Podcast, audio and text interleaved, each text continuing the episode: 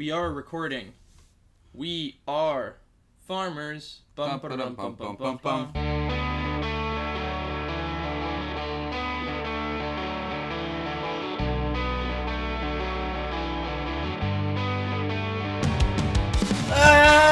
Welcome to the Europa Conference League extravaganza, the Europa Conference extravaganza, the conference exhibition, the conference spectacle, the show. Yeah, welcome to the show. Welcome to the show. We're your hosts, David and Matt. We're going to talk to you about the Max. I think you just called me Matt. Did I call you Matt? I didn't mean to. You called me Matt. I was looking at my fantasy football team and naming my team after Matt Gay, so it was on the top of my head. Wow, funny. He's my kicker. Uh-huh. I was named after my kicker. Uh-huh. I really wanted Justin Tucker, so I could be Tucker. I hardly know her. Uh-huh. But I had to settle for Matt Gay. Anyway, we're not here to talk about fantasy football. Thank God. Yeah. We're here to talk about the Conference League and the group stage previews. Reality football, European reality football, the better football. Yeah, indeed. Yeah, we're doing the same thing we did with the Europa League, except with the Conference League. Hopefully, it's not over 2 hours, in which case we'll have to split it into two parts, and cause more work for me. But we will see. That rhymed. Next up, Group A for the Conference League, featuring Fiorentina, Heart of Midlothian, Başakşehir, and RFS, a.k.a. Riga. Well, we should probably just keep calling them RFS, because they're not Riga. Riga's the other big team. They're in Riga. They're in Riga, but there's the big team is Riga. Does R stand for Riga? R does stand for Riga. But if you say Riga FS. Yeah, but if you say Riga, you're referring to FK Riga. Is football in Latvian? I have no idea how to speak Latvian. What is S? What are the other two? Don't worry about it. This group is interesting. It's kind of hard, isn't it? Yeah, it's for the Conference League. It's a pretty good group here. For those listeners less familiar with this relatively new competition, we're going to get into the weeds of some clubs who are like, how the hell are they in a European group stage? And in the context of this competition, this is a strong group. Yes. This is one of the two strongest groups, probably. And Fiorentina will win it, most likely. One would expect them to win it. They're definitely the favorites. I think there's a chance Başakşehir here could find a way to top Fiorentina for the group by a point or by Fiorentina being stupid. Yes, yep. That would probably be the main way Başakşehir here. You never know top the group. Yeah, but the thing is, if this was a team of a similar level to Başakşehir here that wasn't Turkish, I might have picked them to top Fiorentina. Yes, but it's Fiorentina who are useless and fucking Turkish team who are always useless. Yeah, especially recently those Turkish teams not put on a good showing in Europe last few years. So yeah. Well, this is a chance for them to get some wins. Başakşehir have been one of the better teams in Turkey. But should we start with Fiorentina? Kind of break through them? Yeah, like we said, probably should win the group pretty easily. Over the weekend, we saw them draw but absolutely dominate the game against Juventus, who for only the fourth time since they've come back up to Serie A, since their forced relegation, were held shotless in an entire half. But, still only got a draw out of that. They also drew Empoli, so, the team's capable of beating and playing with these great teams, but also capable of just losing to bad teams and doing absolutely nothing. Again, you never know with Fiorentina, do you? Yeah, you really don't. I also don't really know how they're going to line up for Europe. There's a lot of position battles going on with this team right now, and it'll be interesting to see how they decide to rotate with the group and who plays in Europe, who plays in the league. Right wing, they have Ikoné, Kwame, and Nico Gonzalez, all kind of vying for that spot. Kwame Brown. All right, it's Kwame Brown can't go anywhere near basketball. Man, this is going to be over 2 hours if you're doing that the whole time. Little Kwame Brown joke. The striker, they could play Jovic up top. It could be Cabral, who's a little more familiar with the system. And it should probably be Ikoné, though, right? If Ikoné is on the field, they will not. If Ikoné is anywhere near the soccer ball, he should not be allowed near rectangular shapes. He should be kept as far away from the football field as possible. How do you really feel about Ikoné, though? I hate Ikoné. I think he is so bad. I have never once watched him play and been like, wow, he looks like he's going to score today. Or he looks like he could create a play today. I don't understand how he keeps getting time when you have Kwame and Nico Gonzalez and as other options there. But anyway, not to just shit on Ikoné for an hour, which I could do. Antonín Barák signed from AS Verona, and he looks like he's kind of getting melded into that midfield and could take a spot there. It'll be interesting to see who he benches. So I expect Bonaventura's spot is probably safe, but outside of that, there's a lot of turnover in that midfield game to game.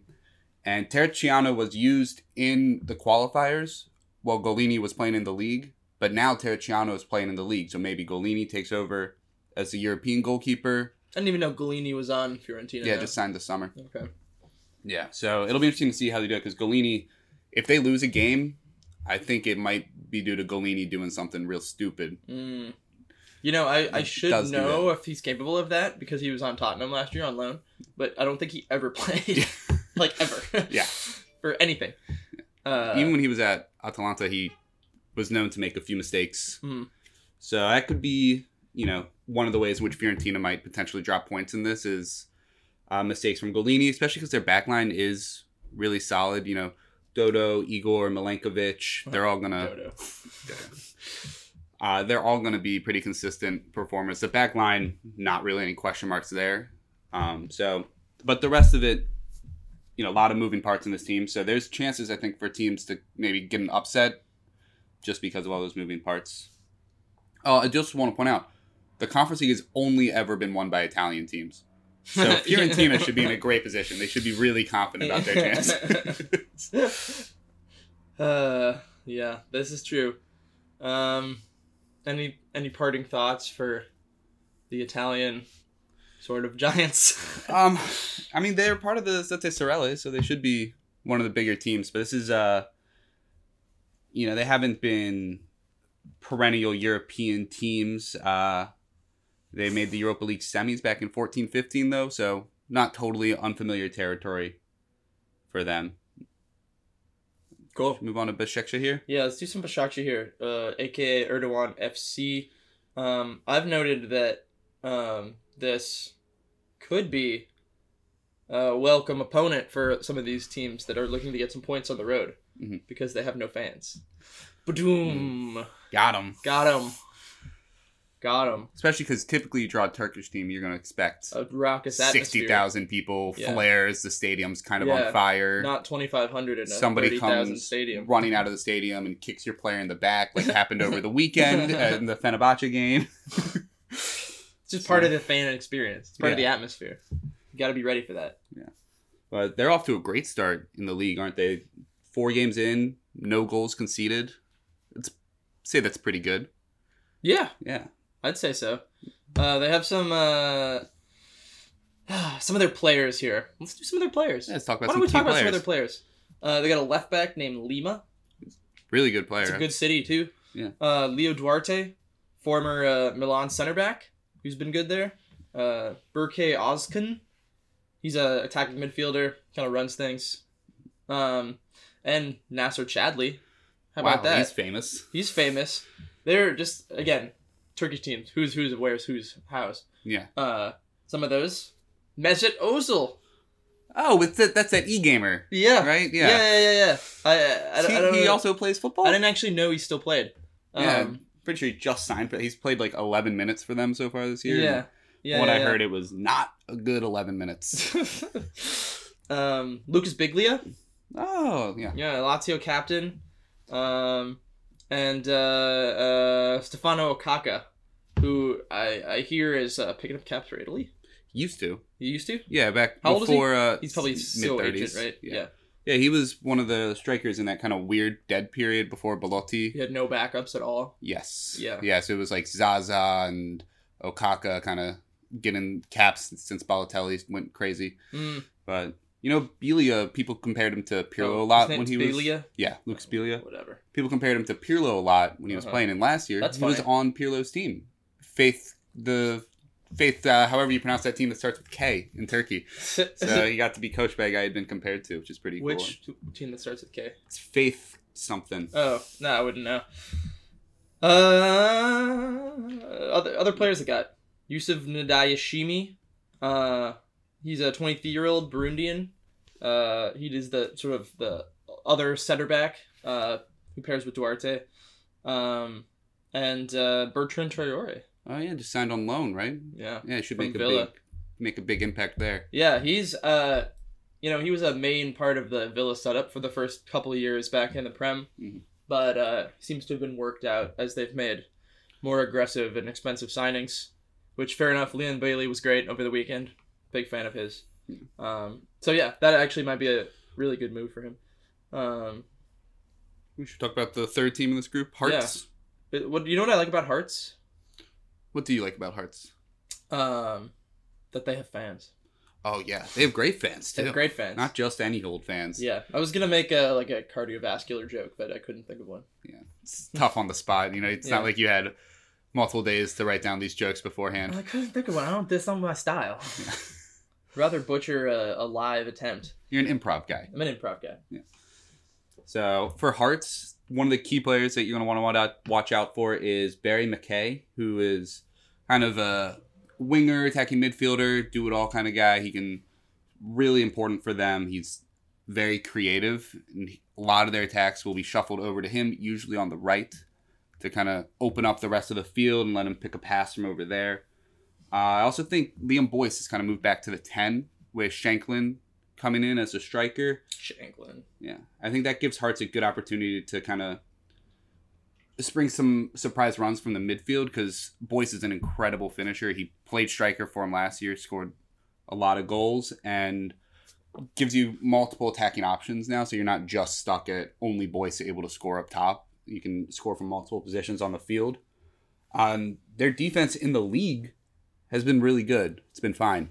You know, one of the better ones in the league. But in Europe, it's been a disaster so far. They looked super unorganized in the qualifying. Disorganized, but yeah. And whatever. It's not a grammar podcast. They're also actually the first Scottish club outside of Rangers or Hearts to play in a European group stage since 2008. Yep, I do mean Celtic. I was like, wow, Hearts is the first team since Hearts to play in a European group? Yeah, first non-Old Firm club to play in a European group since 2008. We did a deep dive on them, so if you want to know a bit more, check in on that. Do it. It's on the feed, baby. Definitely seem like the third team in this group, but there's a chance that they could pull an upset back at home in Tynecastle. I would like them to go through here, but I can't really see that happening. Yeah. We'll talk about that more in a second. Here's a question for you. Did I do this RFS blurb, or did you? I did. Okay, so cool. I can talk about that. That was the thing, is that I completely forgot that I did the Başakşehir one. No, I did the Başakşehir. Oh, you did the Başakşehir one? Yes, that's why I was surprised you started talking about it. You waited, you paused so long, like I was supposed to do it. Just trying to be nice. Fine, you can take one of mine then. All right. I was so confused. Yeah, you can take all yours. I was like, I don't remember writing any of this. Why is this so bad? I was surprised that you just started diving. I was like, man, I don't know how I can talk about all these things. I was like, man, he's really not taking these clues. You just paused and made eye contact with me like I was supposed to go, so I went. Well, anyway, RFS, one of the Riga teams in Latvia, they had arguably the most dramatic path to getting to the group stages with the ending of their game against Linfield. Remember, Linfield were up a goal in extra time and had like a 4-on-1, 3-on-1 chance. It's brutal. Decided to go for goal and really screwed it up. Totally brutal. Then went back, had a pretty crazy own goal with the ball clanking off the defender, off the top of the post, back out of the goal, and it just barely crossed the line. And then RFS went through in penalties. They should be, you'd think, arguably the weakest team in the entire Conference League. Yes. One of the few contenders for weakest team. Yeah, I mean, they're going to struggle. We saw them struggle to get past Linfield and get outplayed twice against Linfield, and then barely beat Hibernians from Malta. So it's just going to be... Getting 1 point in this group would be a good result for them. Would be an upset. A huge upset, I think. Yeah. Playstyle-wise, though, they have used a bunch of different formations, but it all shares a kind of common focus of getting the ball to the wings, right? That's where they want to play. They want to try to put in crosses. I don't know. It seems like that's their best chance, but against teams like Fiorentina, Başakşehir, and Hearts, who are going to be used to defending high-level crosses and strikers, it's going to be tough. Yeah, they got a bad deal here with this group. Yeah. They're actually only the second Latvian team to have made a European group stage. So, you know, kind of newish blood. Small clap. Yeah. Good for them. All right. Should we do our predictions for this group? Yeah. How do you think it's going to go? I think it's going to be Fiorentina. I think it's going to be Başakşehir. I think it's going to be Hearts. I think it's going to be RFS. Fiorentina and Başakşehir go through. Başakşehir plays the round where they meet the Europa third place. Mm-hmm. Teams. I had the same ranking order on mine, so it looks kind of makes itself this one, I think. Yes, it feels very distinctly tiered. Yeah. No notes. Group B: Anderlecht, Silkeborg, Steaua Bucharest, West Ham. All right, do we talk about West Ham first? Then this one I know I wrote. Yes, you wrote the West Ham one. West Ham have been off to a rocky start in the league campaign, as we've mentioned before. A mere 4 points through 6 games. They have already played City, Chelsea, Spurs, and Brighton, who are all in the top, 5, 6 in the table so far. So it's been a little tough. They've looked a little better the last couple games. They were unlucky to lose at Chelsea on the weekend. Very unlucky. I think a lot of the slow start has to do with integration of literally 8 new players into the rotation, who are all going to be key members to rotation in some fashion this year. Those players we mentioned: Scamacca, he cost 39+ million. Naif Aguerd, 38, also from Rennes. He's 26. He's already sort of slotted into the first choice 11. He's good. He's good. Thilo Kehrer, they bought for 13 million from PSG. He started on this weekend. He's left back or right back, one of those two. But yeah, he he's been getting minutes for PSG for years. So yeah, he can also play center back. Right, if he's not pretty solid. Yeah, defender. When they go to a 3, especially, mm-hmm. I don't know whether he's first choice or not, like long term. I don't know, but he'll be starting plenty of games. Maxwell Cornet, 22 million from Burnley. He's 25. He was horribly unlucky to get VAR'd out of his first goal for the club this weekend at Chelsea. Oh, that was his goal that was taken. Oh man, that was a tough one. Totally bullshit. One of the worst VAR calls I've ever seen. Really poor use of the technology. Yeah, terrible call. Go look it up if you want to be angry. Fuck Chelsea. I enjoy being angry. Me too. He talented winger. I don't think he's made a start yet, but he's. I think he's proper competition for the Ben Ramas and the Fornals and the Lanzinis of the world that will start on the left or otherwise. I think he's pretty good. They got Emerson from 17 million, also the Chelsea guy, Chelsea Emerson, not Spurs Emerson. Italian Emerson. He started on the weekend. I think he'll be one of their primary left backs now. Yeah, that was a weak point for them coming in as well, so helps shore that group up. Right. Alfonso Areola, who was on loan with them last year, and is basically their cup goalkeeper, like old school way though, which Moyes does because he's an old school guy. Yes. Which is like literally he'll play every cup game, including the European ones, not just the domestic ones. Yeah. So last year when West Ham made their run to the semis of the Europa League, Areola played every single one of those Europa League games, and he will again because Fabianski still plays all the league games. But anyway, they made that loan permanent for 10 million. He's pretty good, damn good second goalkeeper for a team like West Ham, I think. They got this guy named Flynn Downs, who's a 23-year-old midfielder from Swansea. They paid 11 million for him. I think he's gotten a few minutes off the bench so far, but not many. I think he's a little bit of like a long-term deal. Mm-hmm. But I didn't even mention their most important transfer of the window, I think, which is Lucas Paqueta. They paid 47 million to Lyon for him. He's pretty big deal for the club to get their hands on. There was a lot of other teams, especially in the Premier League, that were after him, and they beat a couple of people to his signature. He's a really, really impressive talent. He got his first minutes the other day off the bench, and I think like a midfield with him, you know, ahead of Declan Rice could be pretty intimidating, especially in the Conference League. Yeah, I think that'll be their most important signing for star power, given that's probably one of the weaker spots of their lineup. Like, you know, with Scamacca, obviously a great player, but they do already have like a very good number 9. I wouldn't say, no offense to like Lanzini or Benrahma, but both good players, but Paqueta is a big improvement on the quality that they bring, in my opinion. But again, that's literally 8 people, they'll all feature regularly. So, yeah, that's my long-winded way of saying I think they'll be fine. A lot of people to integrate. They have too many good players to be like this ineffective for too long.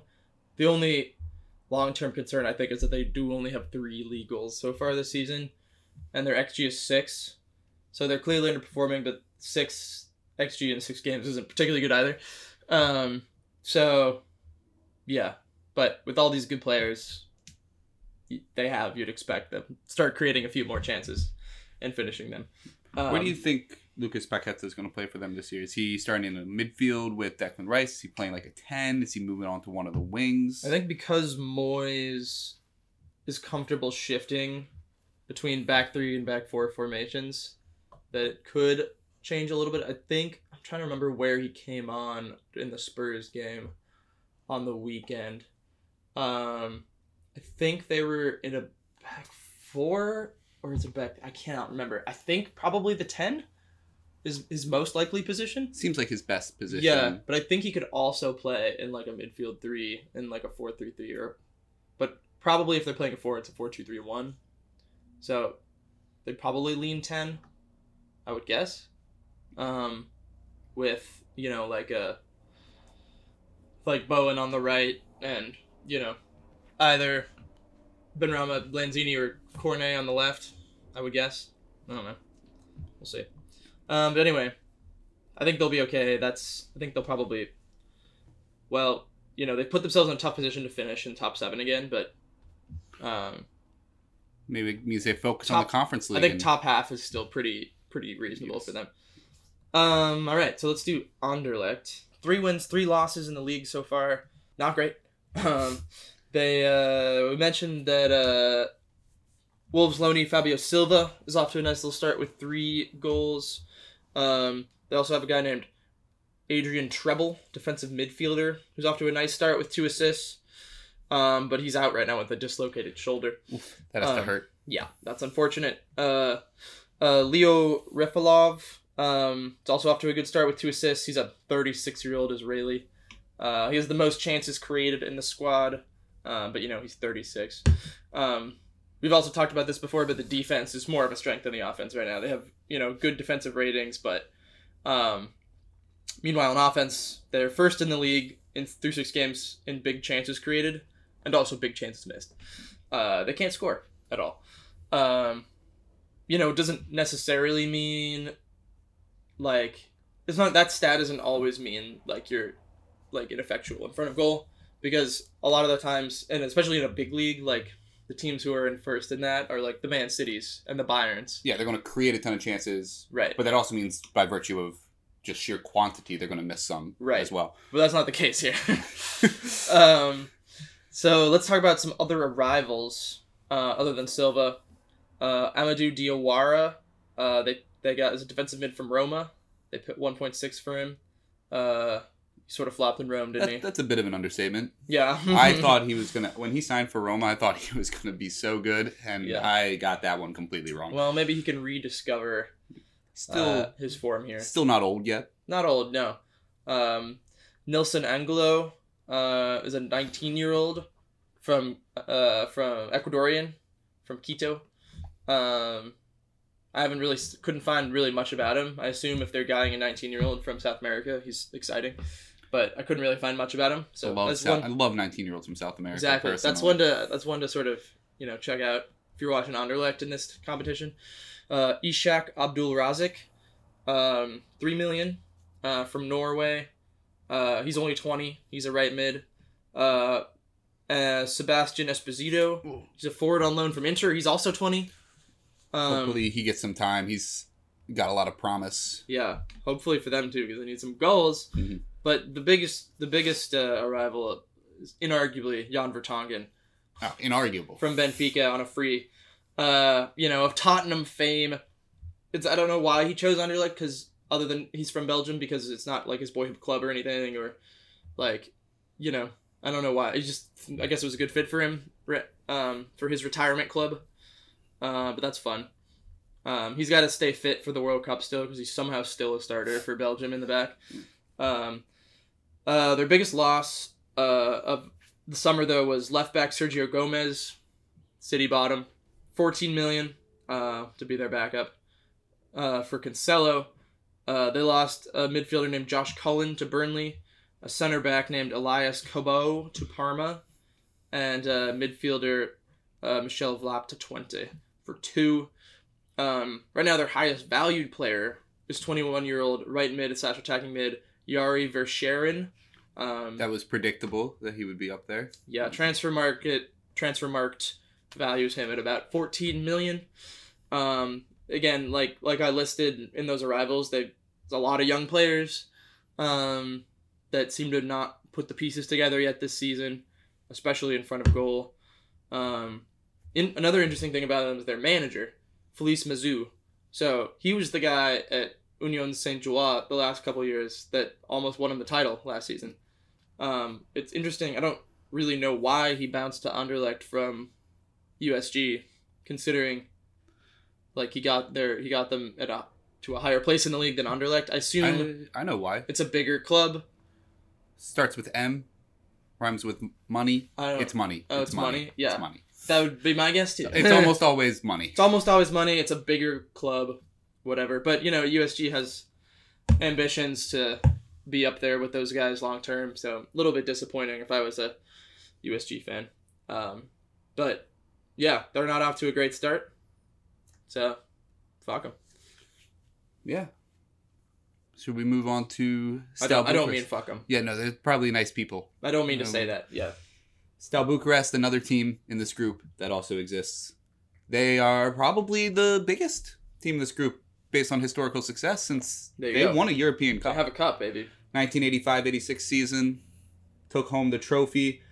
Romanian League, and Steaua Bucharest probably not at the level that they were in the 80s. I don't know. So, slight drop off since the 80s. They are 26-time Romanian League champions. Christ. But haven't won it since 14-15, and CFR Cluj are now the dominant team over there. It's embarrassing. Yeah, it is. It's being passed by a local rival. Well, not local, but being passed by another Romanian team has to sting a little bit. There's a chance for them maybe to cause some European trouble, though. You know, get some money. You're doing a little shoulder wag. You're a little tease and trouble. Yeah. I think they have some quality pieces, especially in the attack. Octavian Popescu, he's 19 years old. He's a left winger, and he's been starting for them most games now. He is an incredible player in the final third. Once he gets in there, he can score, he can assist. Great player once they get the ball to him, but it's just you got to get the ball to him. They also have Alaru, who's kind of the creative player in that front group. The big loss for them coming in, though, was Florian Tonase.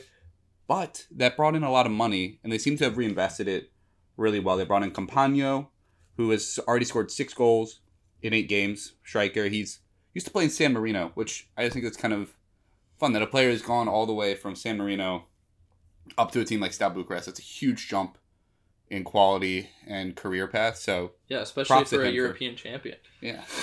Props to him for making the jump from a semi-pro team in San Marino up to a former European champion. They also used to run into... You know what that is? That's some good inclusion. Ah, Cluj. It's a Cluj joke. Cluj. Wrong team, but yes. It came out. Still Romanian. It had to come out. Yeah. There was no holding that one in. The other reinvestment they made was to buy Miculescu, who is right winger, another one of their key players. Just the whole front line for this team is definitely their strength. So they can score, I think, on any of these teams. I would be surprised if they don't manage to pick up a few goals throughout this group. But defensively, they're not super strong, and I would expect them to ship a lot. So these could be kind of fun games to check out if you want to see how a team like West Ham is doing in Europe. Watch them play Steaua Bucharest because it'll be pretty entertaining. They'll be back and forth. Steaua Bucharest are going to go out there and try to score. They're not going to be the typical smaller country team that says, all right, we'll sit back for 88 minutes and try to get two counterattacks to win 1-0. You know, so definitely worth checking them out. And the last team in the group is Silkeborg. It's their first European appearance since 2001-2002. Ooh, it's a long time. They're off to a decent start in the Danish league. They're in fourth right now, which is, for them, historically, a good spot to be in. Danish league is pretty hard to predict teams from. I feel like sometimes they outperform expectations a lot. Sometimes they crash out early in qualifiers, but kind of hard to know where how they're going to do in this group, especially without the European experience and having to balance a condensed schedule even more so than a typical year. Right. Oliver Son, 21-year-old fullback, is one of their best players since breaking into the team last year, so he could cause some issues for teams on the wing. They also have Mark Brink, is a young midfielder who's been really impressive so far. I thought he was really good in qualifying when he got on the pitch. Offensively, in the league, they're doing well, but they haven't really played the highest quality teams in the league yet, so it'll be interesting to see if that goal scoring record can continue against some of the better teams like Anderlecht and West Ham in this group. They create a ton of chances, but they're not super clinical when they get those chances. So playing against better teams, those chances are harder to create. Right. Might not translate that well. Yeah, exactly. Yeah. They also like to keep possession as well, which against teams like Anderlecht and West Ham will be harder to do than against teams from mid-table Denmark. So I'm not sure their play style is going to mesh super well with a relatively difficult group in the Europa League, but maybe they'll be able to hold possession and create chances even against these better teams. This is a good example of a conference league group of like what the tournament's about at this stage, I think. I mean, obviously you have the one favorite, but and I think I have a sense of like how this might play out, but I think truly anybody could finish second in this group with the right form. And anybody could finish last. I think Anderlecht is probably most likely to finish second, just because of pedigree and like they should have the best roster of those three, the best manager. Yeah. They have a relatively deep squad as well for a team. They have Jan Vertonghen, and nobody else has Jan Vertonghen. Exactly. Yeah. So I'm gonna go ahead and pick them second, but I don't feel great about it given their offensive output right now. Who do you have coming third? I have Steaua Bucharest coming third. I love that. I think the quality of their front line can show up in these games and maybe pick up a three-pointer that Silkeborg might not be able to pick up.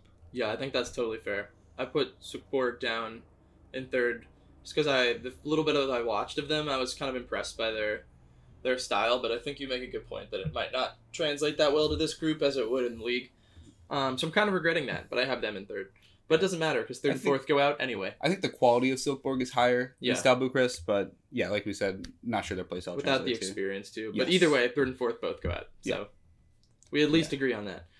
Let's move on to Group C, where we have Austria Vienna, Hapoel Beersheva, Lech, and Villarreal.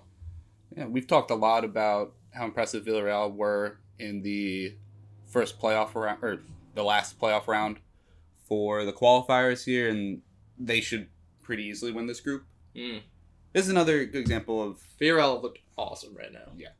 This is another good example of kind of a tiered group.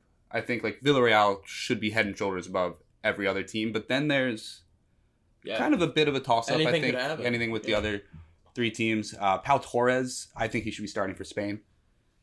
Good take. That's my hot take of the podcast. Over Alvaro Morata? No. Yes. No.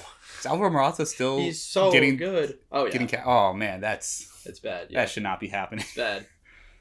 It'll be nice seeing Lo Celso came back. You should start Pedri in the false nine. That's what they should do. You should just start Pedri at all 11 positions. Yeah. Pedri. All right. No more interruptions. It'll be nice seeing Lo Celso kind of stick with the same team, see if he can push forward on kind of bounce back year for him last year. I see you've written down, who's this? Does he have a brother? Locke Celso. Named Locke Celso? Yes. Okay, cool. Are they both on Villarreal? No, they actually, only one of them can play at a time. Oh, and so they have it's like a registration thing. Yeah. Yeah, I get you. Locke has a fake mustache that he wears. And... but if you're looking for kind of a young prospect to watch, Jeremy Pino is one of probably not just in the Villarreal team, but not just in the Conference League, not just in Spain, but one of the biggest prospects in Europe. He's cool. At this point, he's already starting most of the games for Villarreal at 19. Where's he from? Oh, is he Spanish? Is he Spanish? He might be... Damn it, he is. I was hoping he was South American. Yeah. That's a shame. Yeah. I don't like seeing good young Spanish players. Yeah, there's too many of them. And that makes good Spanish players. Jeremy Pino, a.k.a. Pino Grige. Pino Grige. That's what they call him. Yeah. If you're looking for player comp and you've watched a lot of Premier League, Anthony Elanga is a pretty comparable play style player. I think Pino's better than Elanga at this point, but they do a lot of the similar stuff. We talked about their performance against Hajduk Split and how good that was. They haven't allowed a goal in the league, so defensively they're really good. They're flying right now. Yeah. They don't really put themselves in a lot of trouble. They are they have some of the fewest tackles in La Liga as well, and they rarely pick up cards. So not a big presser. No, not a big presser. I think we saw that definitely in the Champions League. For the average fan that might have seen them make the semifinals last year. Yeah, they're not really going to come out and press you, but defensively they just keep a really good shape, and it's hard to break them down. Mm-hmm. It's going to be a lot of forcing the other team to make a mistake as opposed to essentially stepping up and making the tackle. Yeah. And when you're in the Conference League, other teams will make mistakes. Yeah. It's not like when you play Liverpool. Yeah. It's kind of rare that at this level you'll have a team that the last two European seasons won the Europa League and came to the semifinals of the Champions League. That's quite a lot of recent, plus with the manager that's won the Europa League 70 times, and Unai Emery. It's your atypical pedigree to have at this level, yeah. And the other teams will be tightening their sphincters every time they have to play them. And we know Yellow Submarine. We know Spain loves these secondary European competitions. You were going to say their sphincters. Spain does love their sphincters as well. Know some Spanish men, and I can confirm. But Spain dominated the Europa League for a while. They have the highest coefficient in Europe, so they do really well in these. Mostly thanks to Unai Emery. He loves his secondary competitions. Yeah. I think this probably won't be relevant until the knockouts at least, but Villarreal probably aiming for top four this year. So I would say that's a reasonable ambition for them at this point, given how Sevilla looks right now and Atletico. Yeah. Yeah, there's a chance to sneak into that top. I picked them third in our predictions thing. I think I had them fourth as well. I think I had them over Sevilla. Can't remember.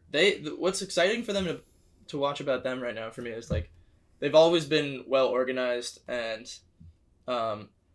capable of some magic in Europe, but so far this year, at the beginning of the league season, they're flying off to the races with goals in a way that it seemed hard for them to come by. Easy goals last year, especially in the league where they're dealing with the Champions League. The kind of seventh was fine, but it felt like they had their squad could have maybe pushed for top six. But it looks like everything is finally clicking together at this stage, and that's kind of frightening for La Liga, I think. Yeah. And now they've been with Unai for a pretty good period of time. They have those tactics down. They know what he expects from them. They know what he wants from them. This isn't... Yeah, right. There's no adjustment period anymore. And yeah. Could really see them make some damage. They're definitely the early favorites. I would say so, I would say so, yeah. How about Hapoel Beersheva? Yeah. Wait, Pepe Reina is on Villarreal? Yeah, he just signed for Villarreal. So, dude, Pepe Reina must have played for 600 clubs at this point. Yes, he's played for 5 clubs in the last 6 years. I mean, the man has been bouncing around, doing a little European tour. That's fucking wild. Yeah, I would love to see him get cup games. Yeah, me too. I hope he does. That would be great. Was he 47? Hapoel Beersheva, they finished second last year in Israel. That was not how the Israelis pronounced it, but it was how I just chose to do it then. Apologies. They have historically been, like, back in the day, which was not that long ago, but yeah, 5 to 7 years ago, they were the team used to winning the league more often than not, but they've been passed by Maccabi Tel Aviv in recent years. For that, didn't they also just lose to Tel Aviv as well recently? Yeah. And Maccabi just became, a couple weeks ago, the first Israeli team to go to the Champions League groups 3 times. So now they're kind of the big boys, playing against the biggest and best of Europe. But it's no shame to be in the Conference League. And unfortunately, they have lost 2 of their first 3 league matches, which we encounter a lot at this level, just due to teams that aren't, always dealing with this much midweek action. And it can be difficult to finance the depth. Some of these teams. The starts to the season can be a little stop and go.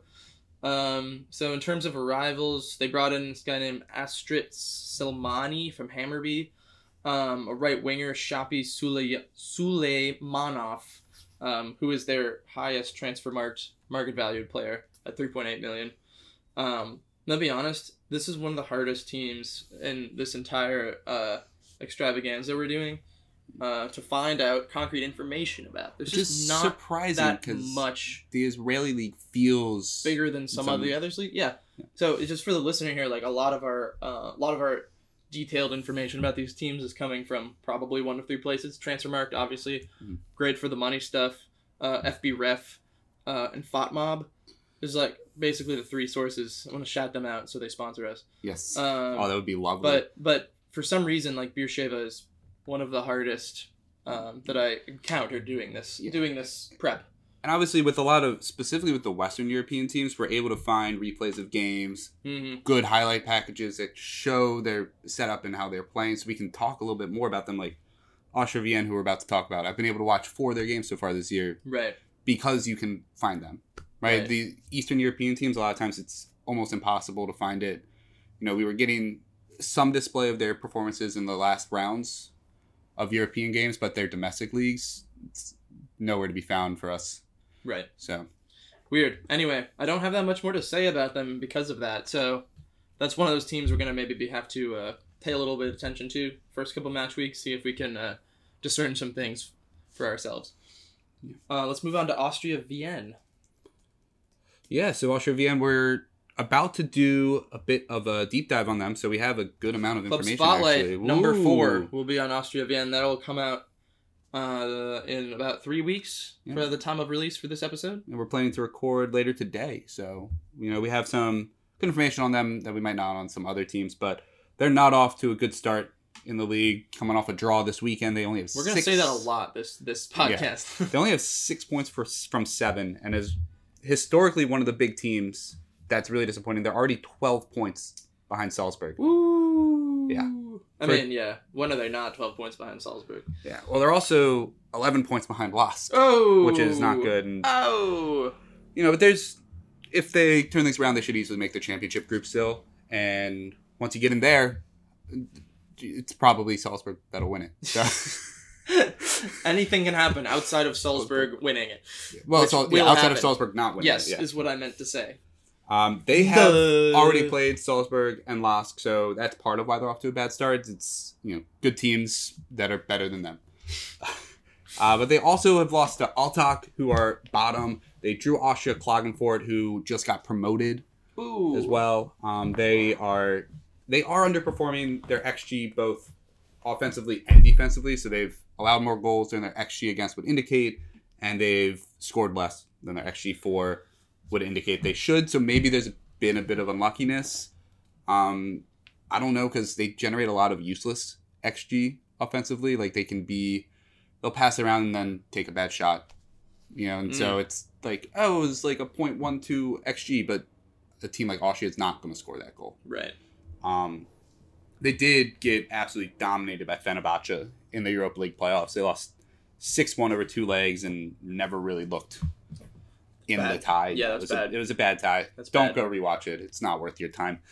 Unless you really hate Austria Vienne. Yeah. If you really hate Austria Vienne. If you're a Rapid fan, maybe go rewatch it. Maybe go check it out. Play style wise, they will hold possession a lot. They are one of the more possession-based teams in Austria. We'll see how that translates to playing some teams from other countries, and maybe they're not able to do that as well. But they don't do a ton of long passes. They typically keep shorter passes. But I watch them, when they play direct, they're so much better. They have good athletes on the team. Like, their athletes can run really well. They can make smart runs. They can do these long passes, but they actively avoid doing it. And I think they should look to do more of that, because I think that's how they can keep up with teams. In the league as well, but also a team like Hapoel Beersheva, who is probably on the stronger end, would be on the stronger end of an Austrian team. So going to get their coach fired, do you think? I think he's got some time, because they were pretty good last year. Mm-hmm. Did they finish third last year? Yes. Behind Rapid and Lask, I believe. I believe it was Lask. Then they would have finished fourth. Were Lask third? Well, I was saying, because Salzburg were first, obviously. Oh, yes, sorry. Behind Salzburg. Oh, Sturm Graz. Oh, okay. I knew it was one of the black color teams. Sturm Graz were really good last year. Mm. So they finished third, above Rapid, above Wolfsburg. Lask wouldn't even make the championship group round. Yeah. Interesting. So Lask, they actually bought 3 players from Lask who weren't... It's a good tactic. Yeah. But it's 3 players who weren't stars for Lask, so I don't know how that's going to translate into... actual performance for Austria, and might not be a good indicator of where they are as a team. Right. Some of their key places of interest for this group will be goalkeeper. They lost their starting goalkeeper and their back goalkeeper. Oof. Backup goalkeeper, not their back. They don't have a... Yeah, it's just a back. It's not very good because he doesn't have arms or legs. Little dude does a little wire work. Yeah. To make saves.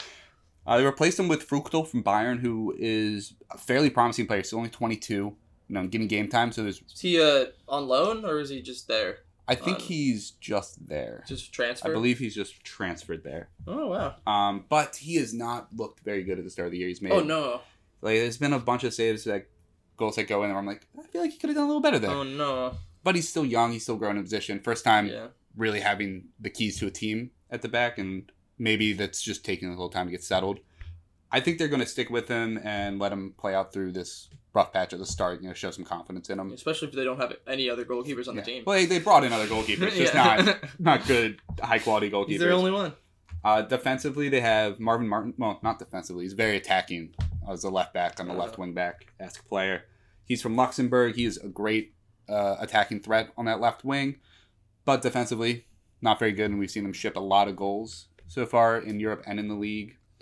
And then Lucas Moul is another player that is really good for them, but it feels kind of weird to be highlighting a center back. He really talented. It's one of really the positions. Yeah. You're allowed. I know, but it's because their defense has been so bad. He's very athletic. He's very big. He can run all over the field with them, but he picks up, kind of doesn't tackle. So he doesn't pick up a lot of cards, but it's not in the Maldini-esque way where he's just always in a perfect position. Mm-hmm. It's that he will kind of just pull out of the tackle a little bit, and I think he needs to be a little more assertive when he goes in to really take the next step, and that could be a place, if he picks that up, that they actually become really strong, that back line. So I've noticed that Austria's coefficient is 8th, which surprised me until I remembered that Salzburg is in the league. Yeah, Salzburg are carrying. Yeah, because they made that Champions League knockouts last year, so that must have accounted for a lot. But that is interesting, given that they're leading the next tier down from the Netherlands, Portugal, France. Yeah, and I think it was Sturm Graz had a bit of a run a year or two ago in the Europa League. So, and then, you look at their table and there's it's a pretty deep league for this size. It's only a 12-team league. And to have Austria, Rapid, Sturm Graz, Lask, and occasionally Wolfsburger, that's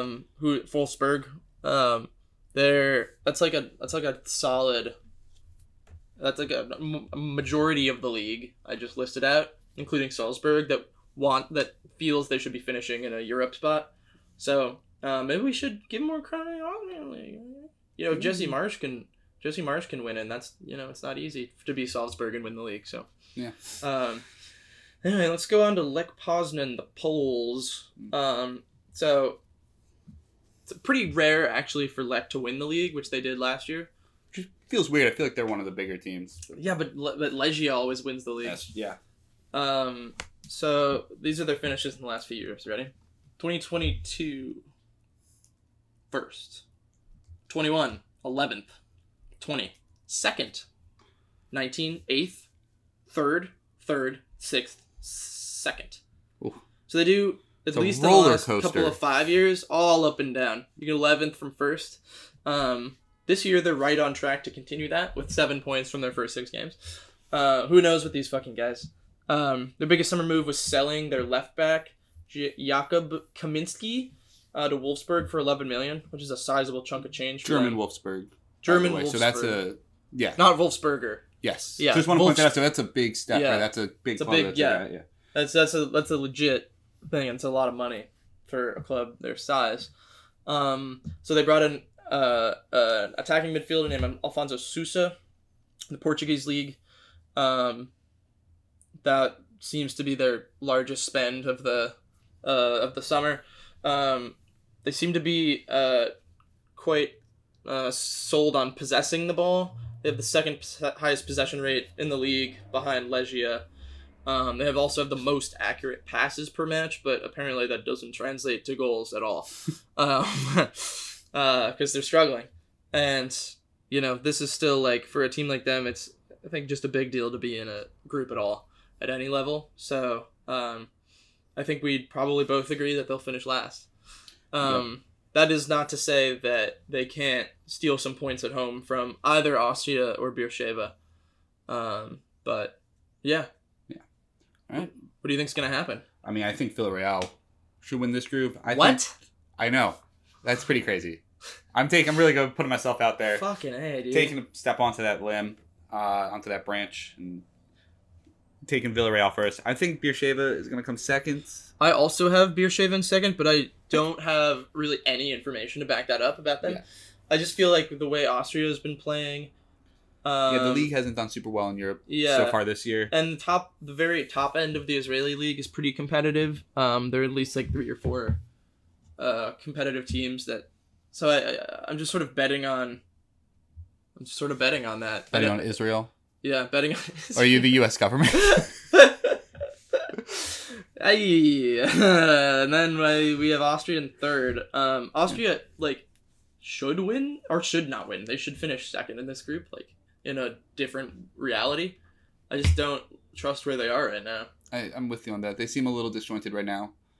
And, again, it's like we said, we don't have a ton of data points on Beersheba yet. It's also really early in their season as well. So plus midweek travel to Israel might be a lot for everybody not named Villarreal who's used to it. I mean, it's still far for them to go. It's still really far for them to go. It's really far for them to go. And it's actually going to be a bitch for them to... They're going to have to rotate a lot, but it won't matter. Yeah. Anyway. That group seems fairly predictable. Should we move on to maybe... Damn, are we on Group D? Yes. We're so slow. We're totally going to have to... We're so slow, guys. I'm sorry. Group D. Yeah. Köln. Nice. Partizani. Oh, man. And Slova. Co. I couldn't think of something for that. This is kind of a fun group because most anything could happen, except Slovakia winning. That probably won't happen. Kind of fun though. Shall we start with Kuhn? Yeah, start with Kuhn. It's not Kuhn. It's Kuhn. I don't care. It's more of a here. I'll get nice and close to the mic. Kuhn. Cologne. Let's start with Cologne. Which I don't really usually wear. Only on special occasions. They're off to a fine start in the league.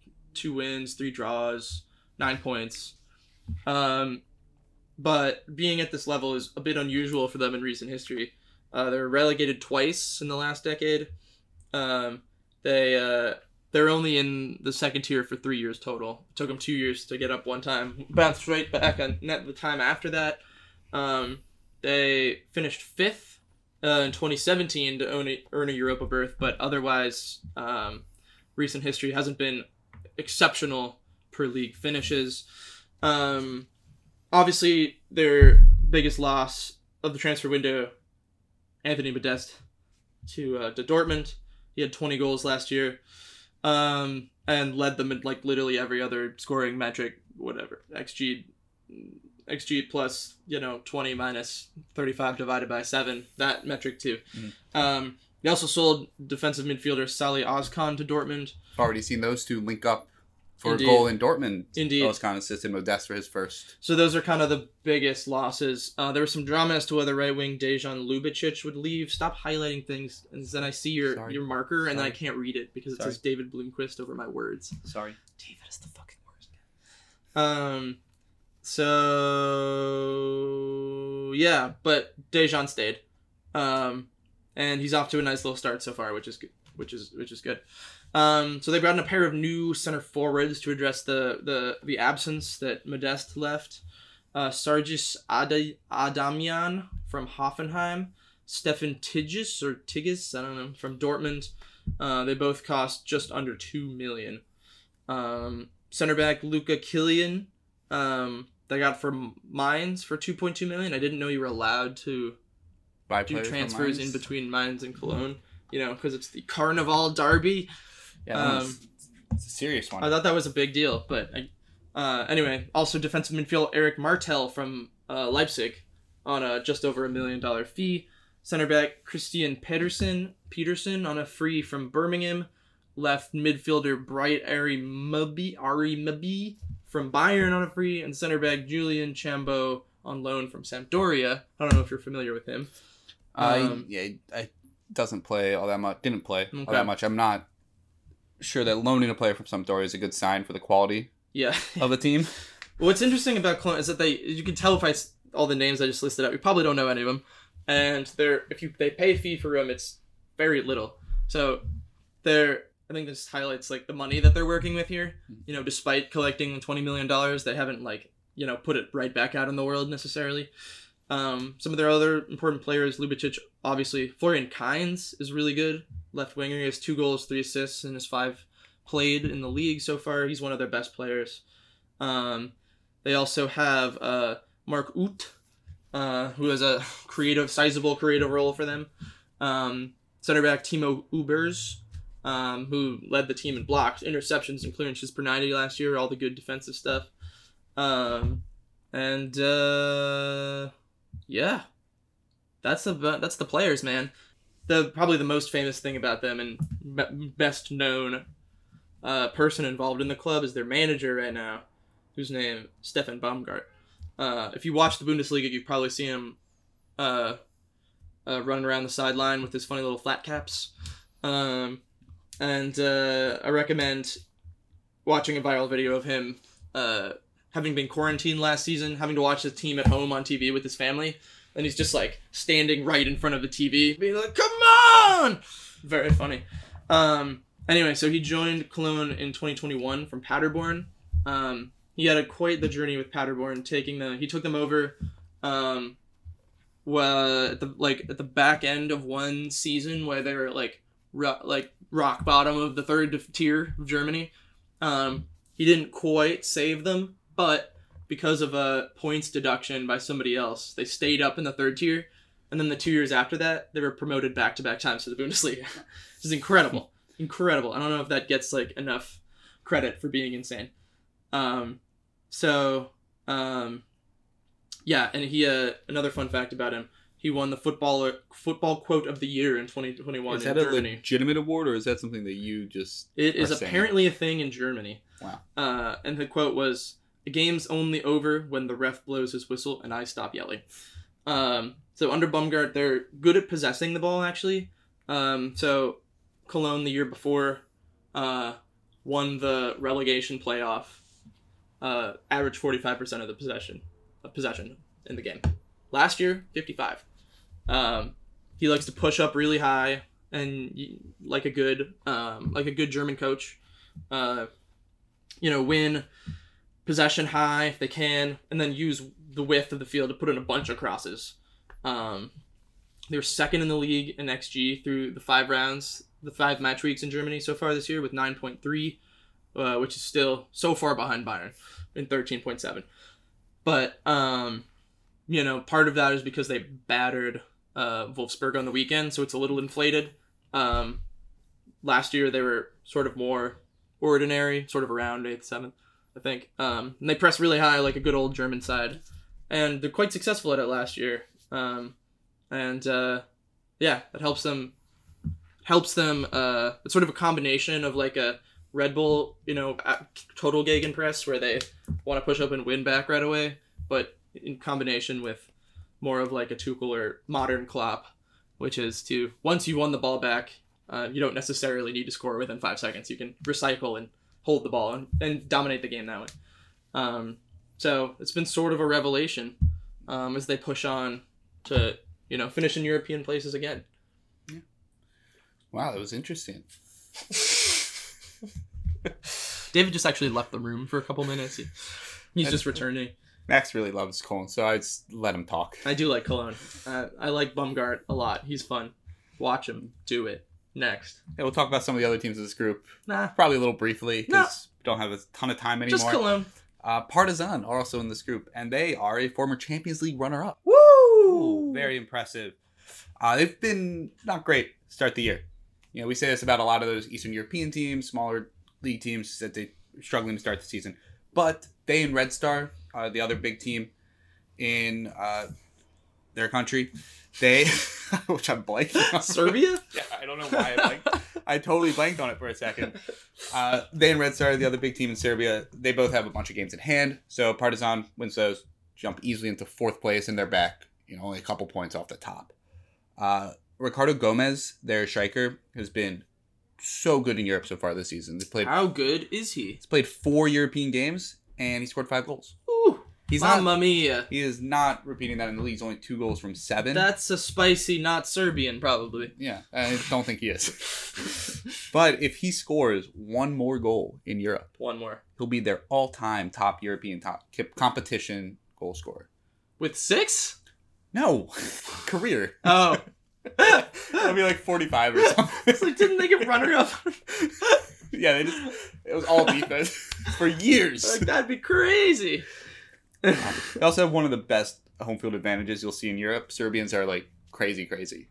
They like really crazy. Yeah, they are legitimately insane. Yeah. But in a good way. Sometimes. Usually. Most of them. Most of them are good eggs. Every country has their bad apples and their good eggs. I prefer bad eggs and good apples, actually. But I do like a good apple. Yeah. And I hate bad eggs.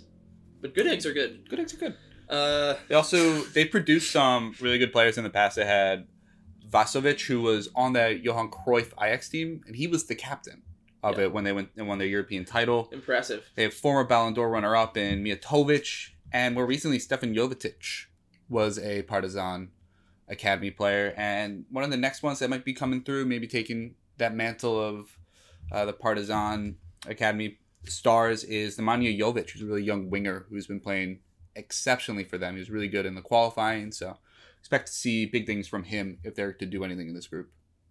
Sick. Nice. Speaking of nice, nice have not been nice this season at all. They've actually not been in Europe that much either.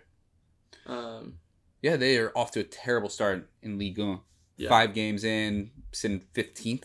And I don't know how long Lucien Favre has left there. Particular issues, they can't score. But they did, late in the window, bring in Pepe from Arsenal and Diop. Mm-hmm. So, you know, defense was their biggest strength last year. They were the best defensive team in the league.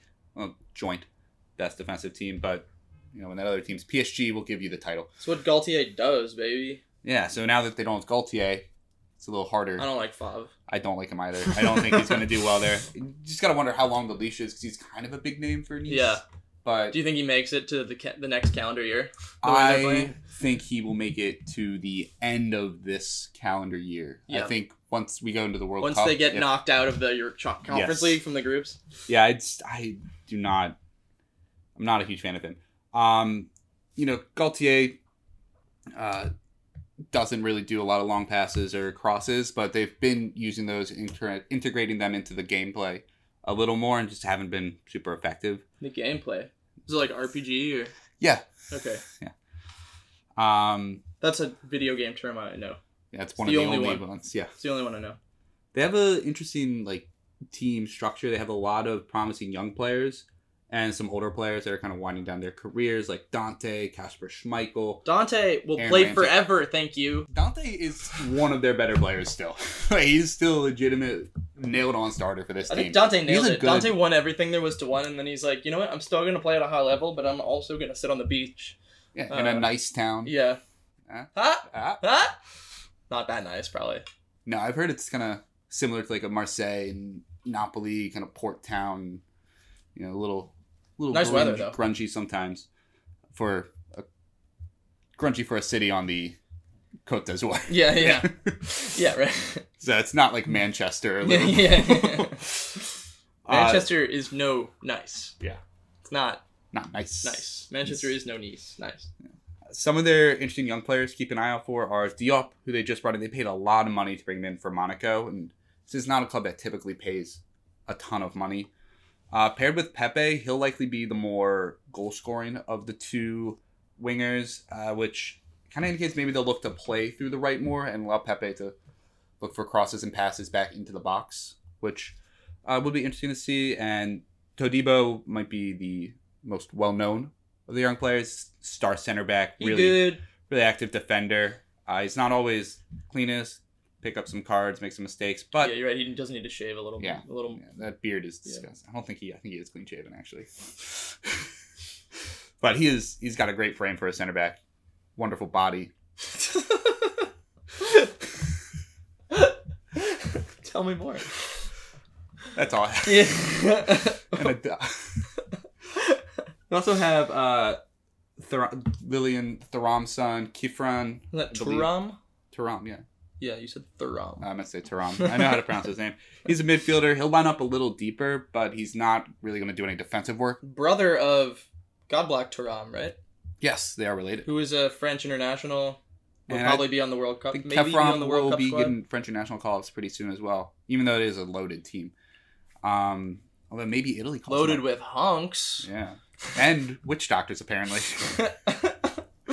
Maybe Italy gives him a call-up because he was born in Italy while Thuram was playing for Parma. Nice. So he sits pretty deep, but doesn't really do a ton of defensive work, which you might expect from someone in that position. He's going to look to dribble the ball out of the defense. He is above the 90% in Ligue 1 in progressive carries last year. So no. For a player in his position is pretty rare. It is. To see. They don't actually have a ton of European history, which I was a little surprised by. I think of them as a team that should be around the Europa League, Conference League. Yeah, I think they have in France, but they're more just a mid-table team historically. And I'm not a huge fan of Fav, so I'm not super high on them coming out of this group. Yeah, they've really not been good so far. Even though they should, talent-wise, they definitely should. They should be the second best team in this group pretty easily, but it just seems something. The vibes are bad right now. Bad vibes. Yeah, if only Galtier stayed. So Slovako, which, speaking of club spotlights, we mentioned the Austria Vienna earlier. The Slovako spotlight will be coming out on Monday. Whoa! Time of recording, it's this is Tuesday. We're releasing this, so 6 days from now. Slovako finished 4th last year in the league, which is their joint highest ever finish. They won their first ever trophy last year too, winning the cup. That excluding winning like the second division or whatever. They're off to a tepid 2-3-2 win, 3-draw, 2-loss start to the season. They drew Slavia 1-1 that's recently. A good result. Yeah. They also got hammered by Pilsen 3-0. Yeah, this is their first ever European group stage, excluding the Intertoto Cup, which does not count. Which is a huge deal for them to be here. They beat AIK to get here pretty comfortably, which surprised both of us a little bit. We thought AIK they'd be more on similar level, if not stronger than Slovako, but that's a good sign, I think, for them that they can compete a little bit.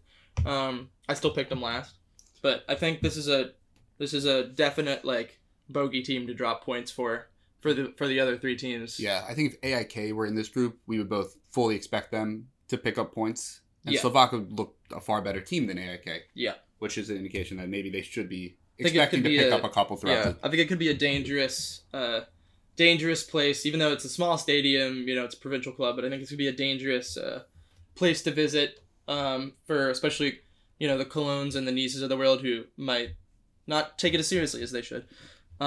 Meanwhile, they got some players on the team. I thought they were just the manager. Yeah, at least 11 of them. So they made a loan deal permanent for goalkeeper Philip Nguyen, who they paid $220,000 for from Liberec. Their highest valued player, according to Transfer Market, is Marek Havlik, just 1.3 million.